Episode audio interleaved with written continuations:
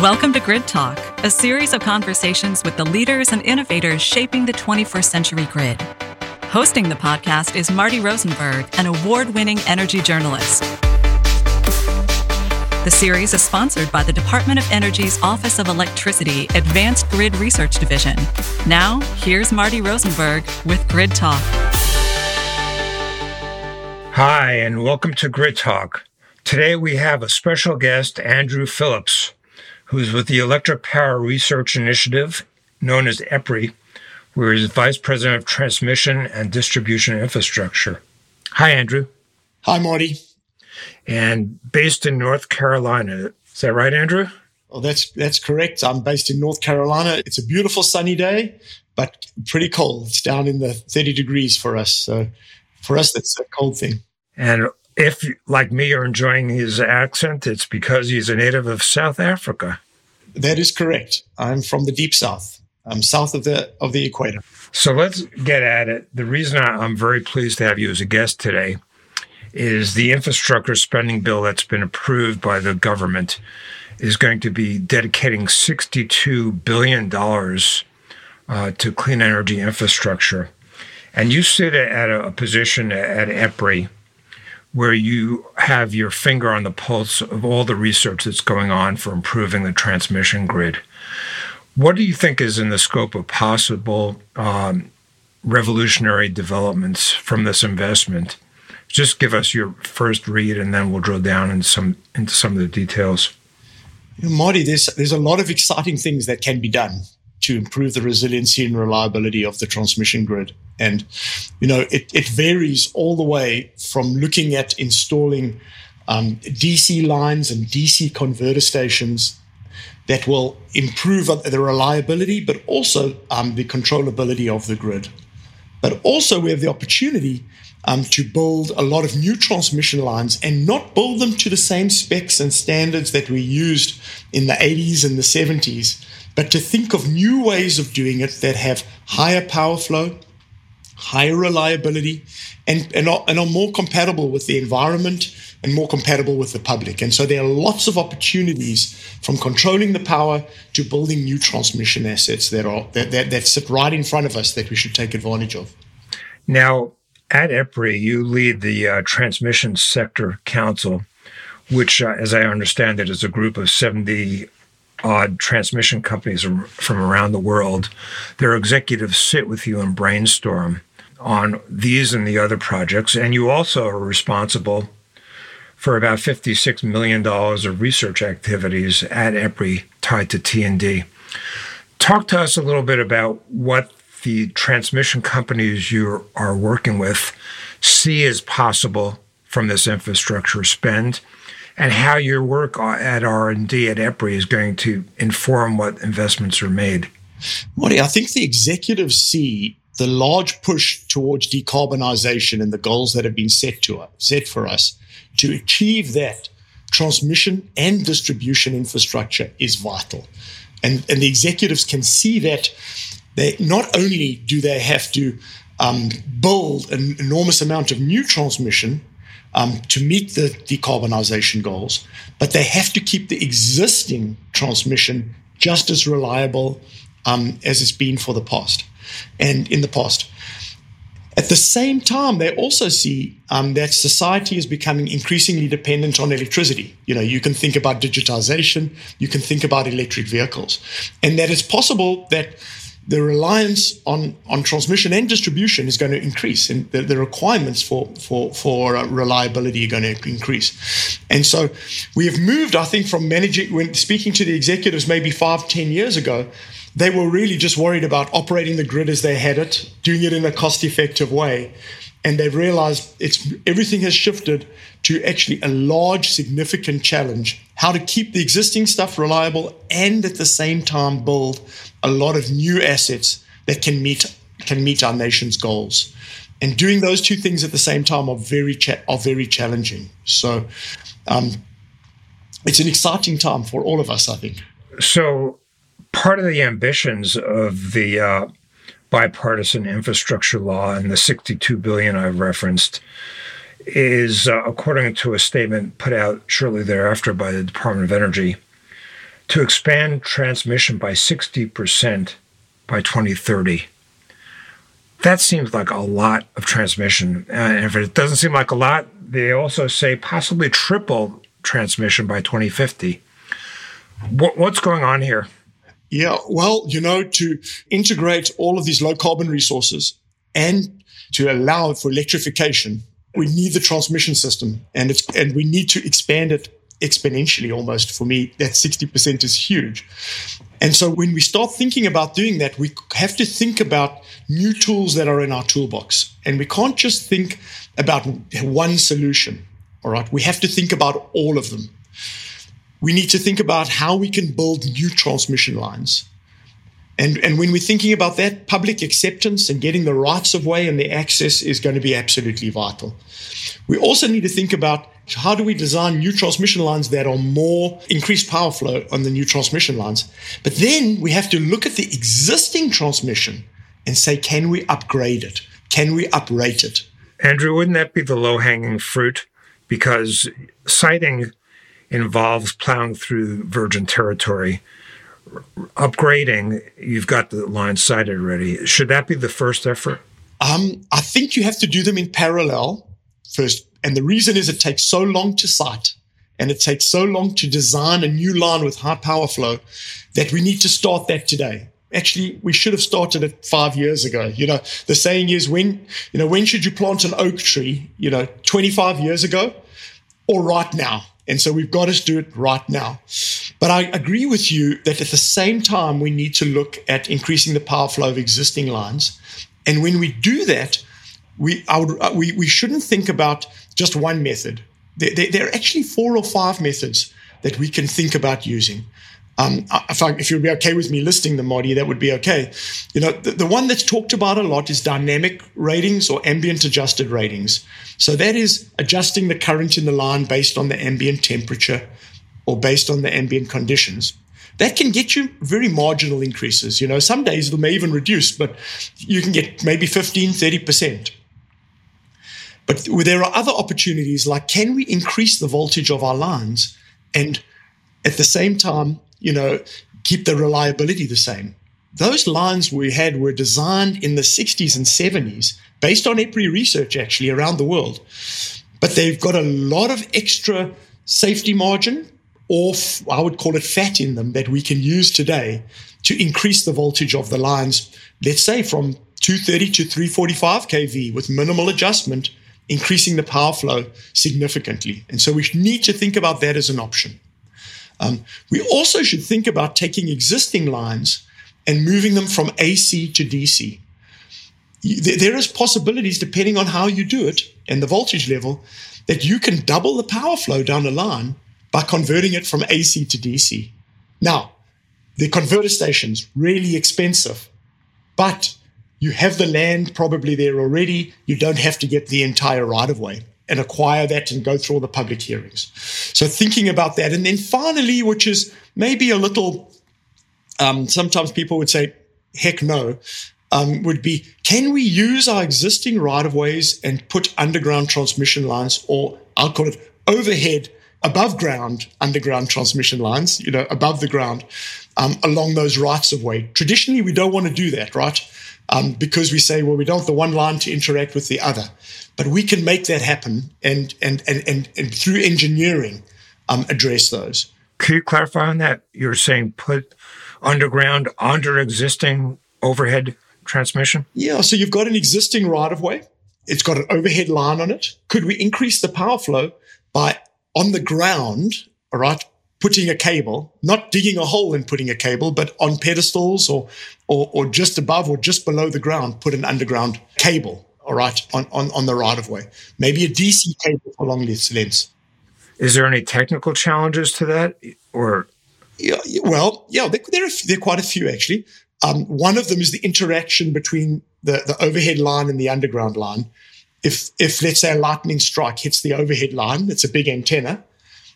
Will the currents flow into the underground line? Will they cause the underground line to fail? You know, that would be one challenge. Um, another challenge is the interaction with of corrosion. you know, one thinks of it as being a minor thing, but the pipes that the cable is in um, can start corroding the soil and corrode the overhead line and induce currents. So that would be a an, another challenge um, for us to, to, deal with. But these are all just engineering challenges. You know, another challenge, by the way, would be um, workers saying, "Well, I need to get to the overhead line, and now I'm going to have this thing on the right of way that's going to be in the way. You know, I've, my truck, I can't park my truck here, or uh, you know, to get access." But these are all just engineering challenges that, with thought and and investment, we can overcome. So. Um there's a lot of expenditure going on by the industry, it always has been. According to the latest data from EEI, utilities are spending about $140 billion a year on capital expenditure. About a third of that, or 46 billion, goes into distribution, and about a, a fifth, or 29 billion, goes into transmission.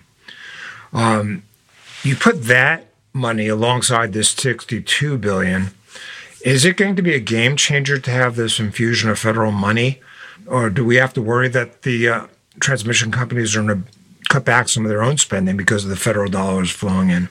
Well, that's a that's a really um, really interesting, insightful question um, that I actually haven't thought that much about.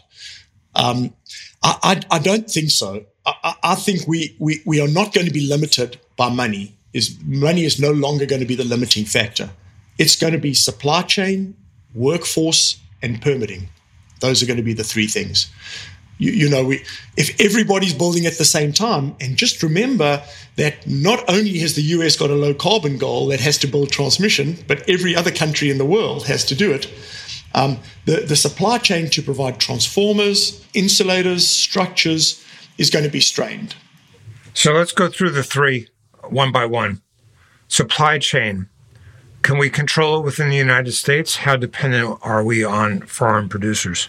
We are, I would say, on the transmission line side, I don't think we're that constrained um, from the overhead lines being the insulators, the conductors. In terms of the manufacturers are in the US, they're manufacturing devices. They'll have to ramp up their production, but it's not like we don't have the expertise or the or the production facilities already in place. Um, I think the biggest limitation, most probably, is going to be the ter- what I call the terminal equipment, the transformers, all right, the circuit breakers, um, and and and the power electronics for if we're going to put DC in, where most of those are internationally based. Is there an opportunity here for EPRI, the industry, uh, Department of Energy, to spur more domestic U.S. production of these critical components? Oh, absolutely. And it, and it makes the supply chain more robust and us being a far more resilient country. A point of view, if we, if we have a large pandemic and we can't ship things from one place to another place, right? Okay, we become far more resilient when we've got our transformers manufactured in the United States. It's a huge lift to do that, though, Marty. It's it's it's it's not trivial. Does that make sense to, to do? Mm-hmm. Now, the workers, we're getting closer to full employment in this country. Will their workers be there? Will the linemen be there? Will this is a massive 60% expansion of, of the grid uh, is going to create a lot of new jobs. Any estimates of how many and uh, where do we get those workers? I don't think we have got a, a feeling yet of how many workers. And I, you know, there may be somebody starting to work on it and publishing results, but I, I think it's because it's going to be very dependent on what type of assets we're going to put in where. But I would say the challenge that we see is when we look at our utility workforce, a significant portion of the field workforce is getting older. Or, you know, or, or getting closer to retirement. So it's so it's not just taking what with the existing workforce, but we're going to have a significant amount of tr- attrition coming up. Also, that, as you said, we're getting close, close to full employment.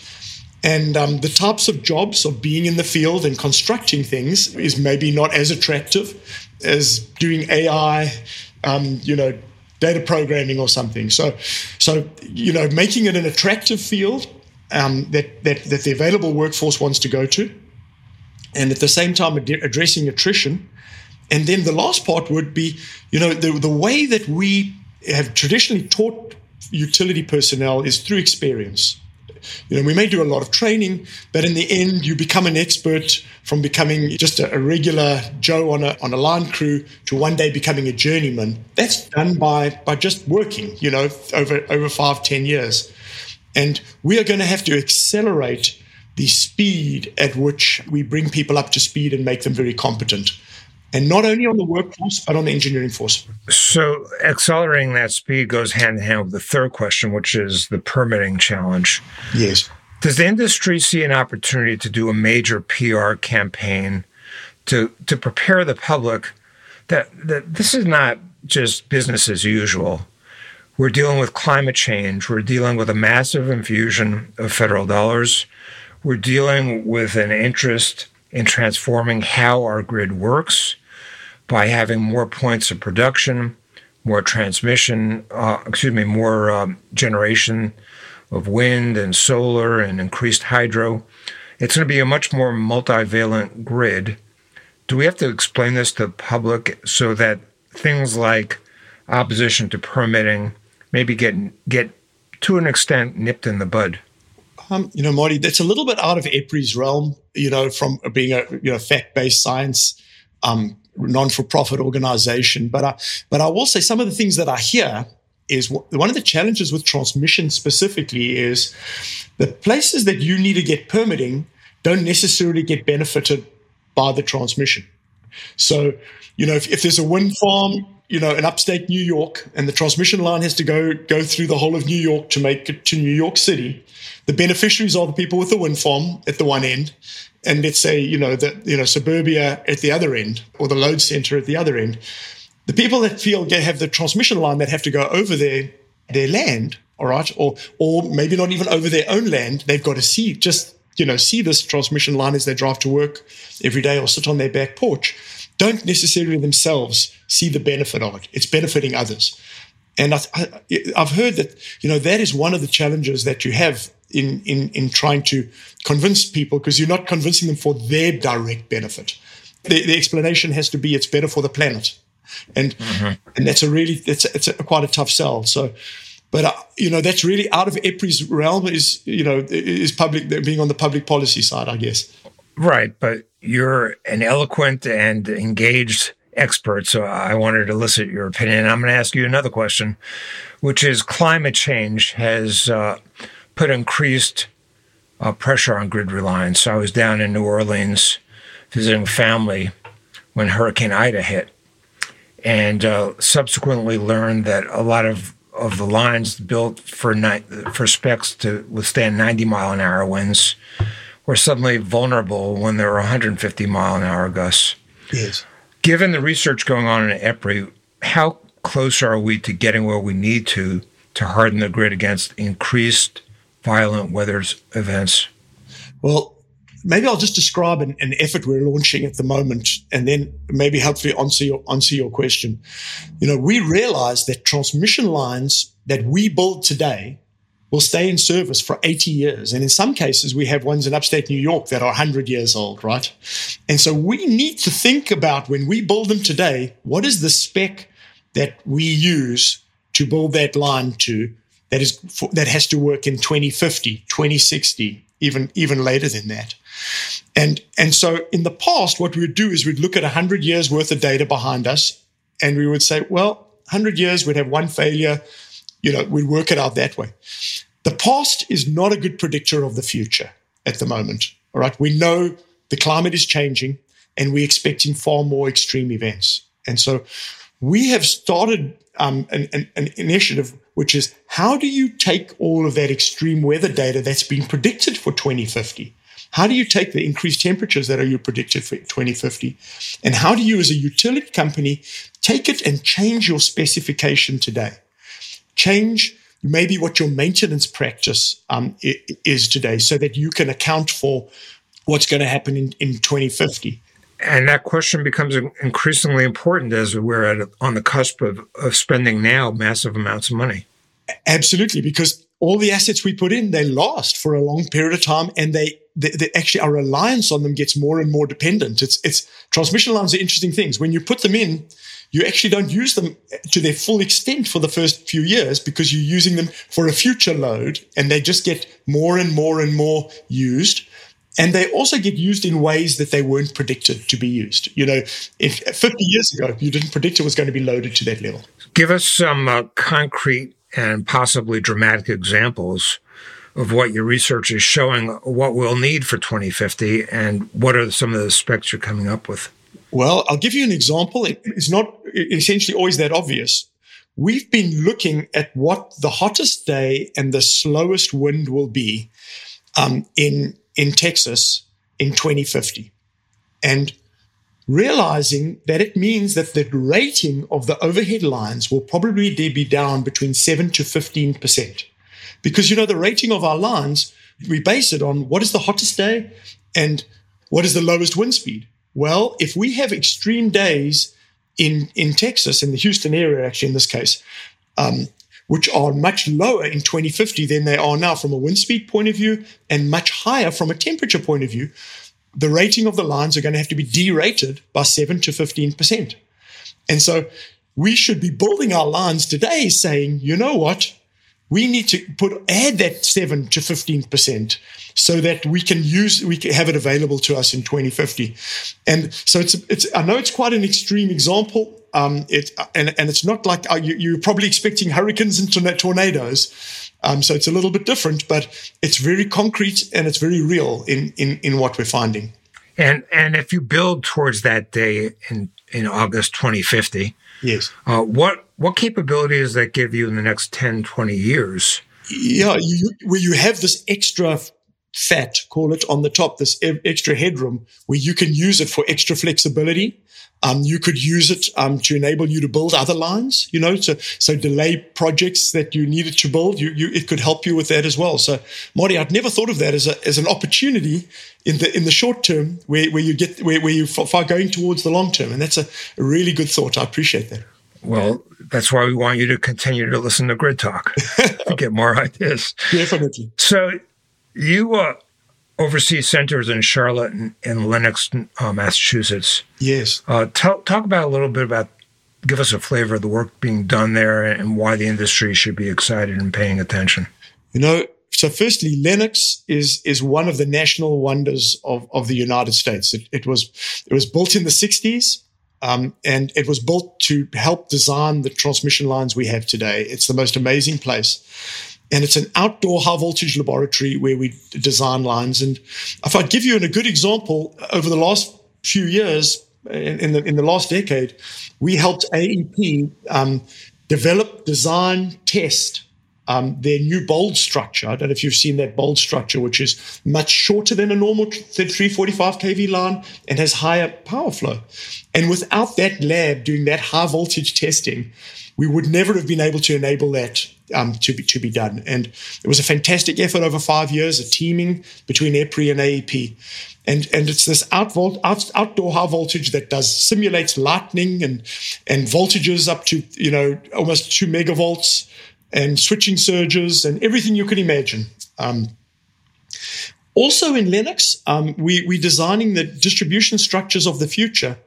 And we have a, a site where we, we actually impact distribution lines with, with, simulated trees so that we can see how they'll react so that the poles don't break, but the insulators just snap or the cross arms snap that speeds up recovery. And 10 utilities are actually implementing those um, new designs today. So it's the most fantastic place. And do you have robotic squirrels or trained squirrels that you can uh, test their interference? We actually we, we have we don't use robotic squirrels but we have little cages that we have made look like squirrels and actually look like humans and we put in the electric field to simulate them so so um, we, we, we, we, we, call the, the, the, mannequin, which is the human, we call him Chicken Charlie because he's made out of chicken wire and he looks like a like a chicken Charlie. Okay, um, give, give my best to Chicken Charlie. Uh, I definitely will. Um, in Charlotte, we, we have t- um, new uh, there, there is, is more about underground cables and sensor development. Um, and um, one of the exciting things we've done, we're doing in Charlotte, is you know in our big cities like New York and and um, Chicago, our, our, cables are in, in, in uh, are in pipes filled with oil at 200 psi. And we really want to be put the new types of cables, plastic cables, we call them XLPE cables, and get rid of the oil out of the ground. And we haven't been able to do that until recently. Um, and EPRI's just patented and working with Southwire to actually have a cable that will fit inside those existing pipes that has no oil. And so it's going to be much better for the environment. And so, Marty, I, I, if you ever can come to Lenox and if you ever can come to Charlotte, there's so much to show you. Um, we'd love you to come. Okay. So, so basically, are you looking to put more underground pipes into possibly abandoned oil pipelines? What's the relevance of that? We're, we're looking to take the oil cable, the cables that are in the pipes at the moment in New York City, Chicago, Birmingham, Alabama, take those existing cables out, flush the oil out, and put cables in that are basically, we call them cross-linked polyethylene, but they're cables with plastic, you know, um, you know, in terms of the insulation. Put them in and have the same amount of, of capacity um, as, as, you had with the oil, because the oil is a really good thermal conductor as well as a, as, as a really good insulator. Just really quickly, one of the arguments uh, for undergrounding is greater resilience in terms of, of a lot of weather problems. Yes. Are, do you see a possible breakthrough against the main hurdle, which is cost? Is there a way to get the cost down?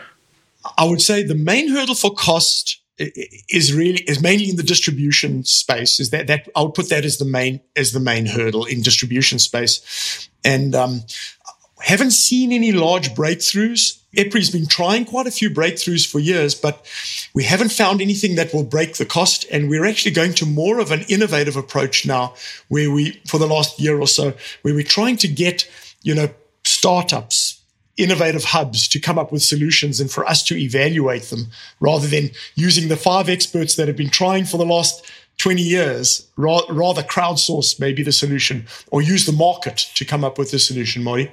Um, for transmission cables, although cost is a big issue, the real issue is for AC cables, um, you know, you can't go much more than 30 miles. Um, because of the impedance, the, the, inductance of the cable and the capacitance of the cable.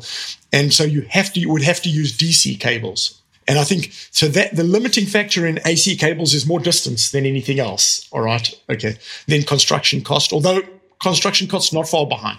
So my last question to you is, uh, traditionally the, there has been the observation that utilities as an industry spend a smaller share in R&D than most sectors, uh, dramatically smaller. And EPRI was uh, created, I believe, to address that or help address that.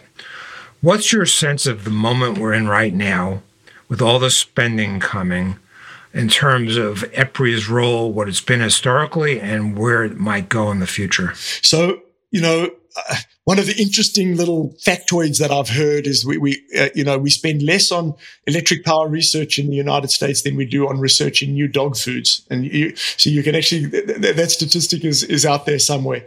Um, so which is, which is very interesting. I think we're at a historical moment and we need to build back better. All right. We, we, we don't need to build back with the same stuff that we designed in the 70s and 80s. And there's, there's a, definitely an opportunity there for us to do it. EPRI is really well positioned, being so collaborative with so many utilities in the United States being a member, but also internationally. A third of our members are international. And that experience and expertise that they share with us, that they contribute in the collaboration, I think is going to make a huge difference. So we're exceptionally well positioned. And I think collaboration is king, you know, to, to, to really solve this. We, it doesn't matter how smart this you are, no one person can solve this. And so collaboratively is how we need to do it. Great. Thank you, Andrew. Oh, it's a pleasure. And Marty, I appreciate all of your leadership with this podcast. It's fantastic. Thank you. We've been talking with Andrew Phillips, who's Vice President of Transmission and Distribution Infrastructure with the EPRI Electric Power Research Institute. Thank you for listening to Grid Talk. Please send us your feedback or questions to gridtalk at nrel.gov. We encourage you to give the podcast a rating or review on your favorite platform.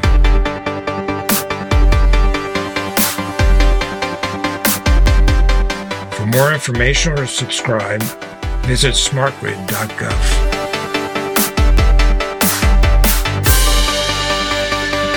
Thanks for listening to Grid Talk, presented by the U.S. Department of Energy Office of Electricity Advanced Grid Research Division.